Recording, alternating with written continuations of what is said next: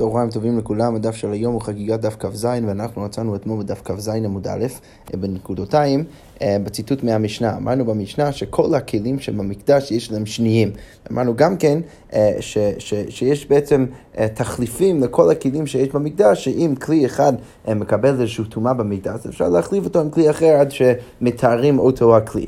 ואז בסוף אותו הקטע ראינו אה, מחלוקת בין תנא קמא וחכמים לגבי המזבח הנחושת ומזבח הזהב, ששם אמרנו שכל הכלים יכולים לקבל טומאה במקדש חוץ ממזבח הנחושת ומזבח הזהב, בגלל אה, אה, או הסיבה בעצם שהם לא יכולים לקבל טומאה, היא בעצם תלויה במחלוקת תנאים. ראינו שתנא קמא אומר שהם לא מקבלים טומאה בגלל שהם אה, נחשבים כקרקע, ואנחנו יודעים שדבר שמחובר לקרקע או שנחשב כקרקע לא מקבל טומאה.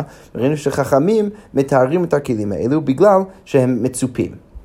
אז הגמרא עכשיו אומרת כך, מאיפה אני יודע שמזבח הנחושת נקרא קרקע? אז הגמרא אומרת, מזבח הנחושת דכתיב, הרי כתוב בתורה, מזבח אדמה תעשה לי, אז אנחנו רואים שמזבח הנחושת נקרא אדמה, משם אפשר להבין שהוא נחשב כקרקע ולכן הוא לא מקבל טומאה. מזבח הזהב דכתיב, המנורה והמזבחות, איתקוש מזבחות זה לזה, אז יש הקש בין כל המזבחות ביחד, ברגע שאני יודע שמזבח הנחושת נקרא אדמה ולכן הוא לא מקבל טומאה, אז גם כן אותו הדין יש uh, במזבח הזהב.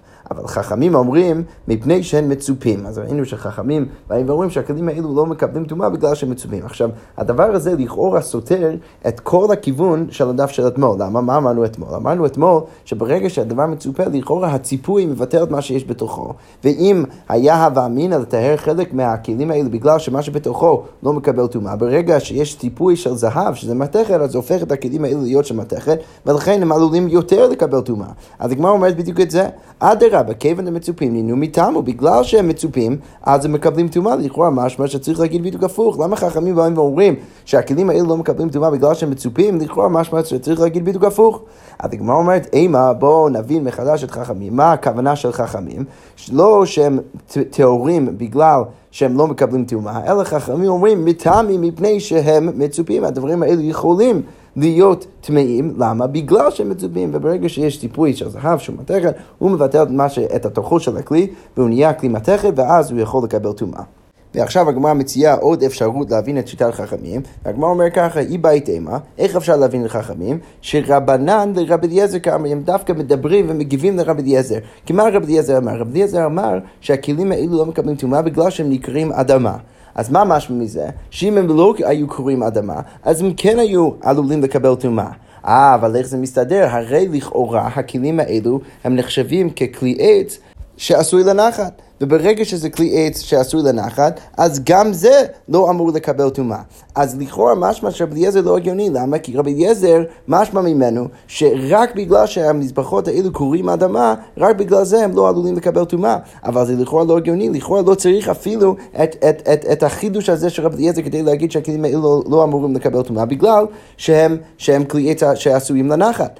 אז מה החכמים באים ואומרים לרבי אליעזר? הם אומרים לרבי אליעזר, בטח אתה חושב שהכלים האלו לא באמת עשויים לנחת, למה? או הם לא כלי, כלי עץ עשויים לנחת, למה הם לא כלי עץ עשויים לנחת? בגלל שהם מצופים, וברגע שהם מצופים אז זה מבטל את מה שיש בתוכם, ולכן אילולי החידוש שהם נקראים האדמה, הם היו אמורים לקבל טומאה. אבל חכמים אומרים לרבי אליעזר, מה דעתך? למה אתה חושב שאתה בכל זאת צריך את החידוש שלך שהם קוראים האדמה? משום דה מצופים? מה, בגלל שהם מצופים ולכן הם היו עלולים לקבל טומאה אילולי החידוש של התורה שהם קוראים אדמה, הרי זה לא נכון, מבטל בוטי ציפויון לגבי, הרי הציפוי מבוטל לגבי התוכו של הכלי, ולכן הם כן נחשבים ככלי עץ העשויים לנחת, ולכן אתה לא צריך את החידוש שלך, רבי אליעזר, שהם קוראים אדמה, כדי להגיד שהם לא, לא יכולים לקבל טומאה, כי גם ככה הם, הם לא יכולים לקבל טומאה, אפילו בלי החידוש הזה שהם קוראים אדמה. אז דרך זה אנחנו בעצם רואים שתי פתרונות להביא את שיטת, להבין את שיטת חכמים, לאור העובדה שאנחנו יודעים שזה שהם מצופים דווקא זה סברה להגיד שהם יותר יכולים לקבל טומאה מאשר פחות. אוקיי, ועכשיו הגמרא מסיימת ככה את הפרק ואת המסכת, הגמרא אומר ככה, אמר רבי אבאו, אמר רבי אליעזר, אה, אה, תלמידי חכמים אין אור של גהנם שולטת בהן. אז האור של גהנם לא שולט בתלמידי חכמים. למה? איך אפשר ללמוד את זה? קל וחומר מסלמנדרה. סלמנדרה, רש"י כותב, זה איזה מין בריאה שעשוי מן העץ. ש, אה, מן האש. רש"י כותב, חיה נבראת מן האור. כשבוערין אש במקום אחד שבע שנים תמיד בלי הפסק. אז אם יש אש שבע שנים בלי הפסק, אז הדבר הזה, הסלמנדרה, יוצא מהאש. אז אפשר ללמוד קו וחומר מהסלמנדרה שאצל תלמידי חכמים גהנם לא שולטת בהם. למה?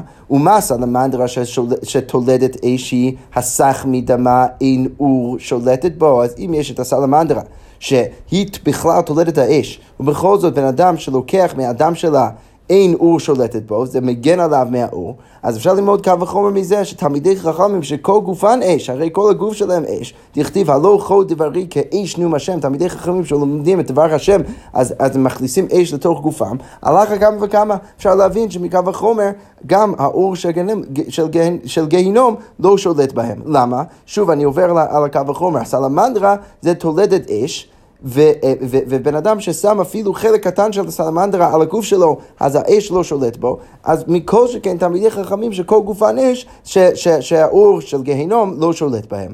והגמרא אומרת, אמר יש לוקיש, אין אור של גיהינום שולטת בפושעי ישראל, אפילו הפושעי ישראל, אפילו לכאורה אנשים שפחות צדיקים אה, אצל היהודים, אפילו אה, אה, אצלם אין האור של גיהינום שולט בהם. למה? קו וחומר מזבח זהב, אתה יכול ללמוד את זה מזבח זהב. מה מזבח הזהב שאין עליו אלא כעובי דינר זהב?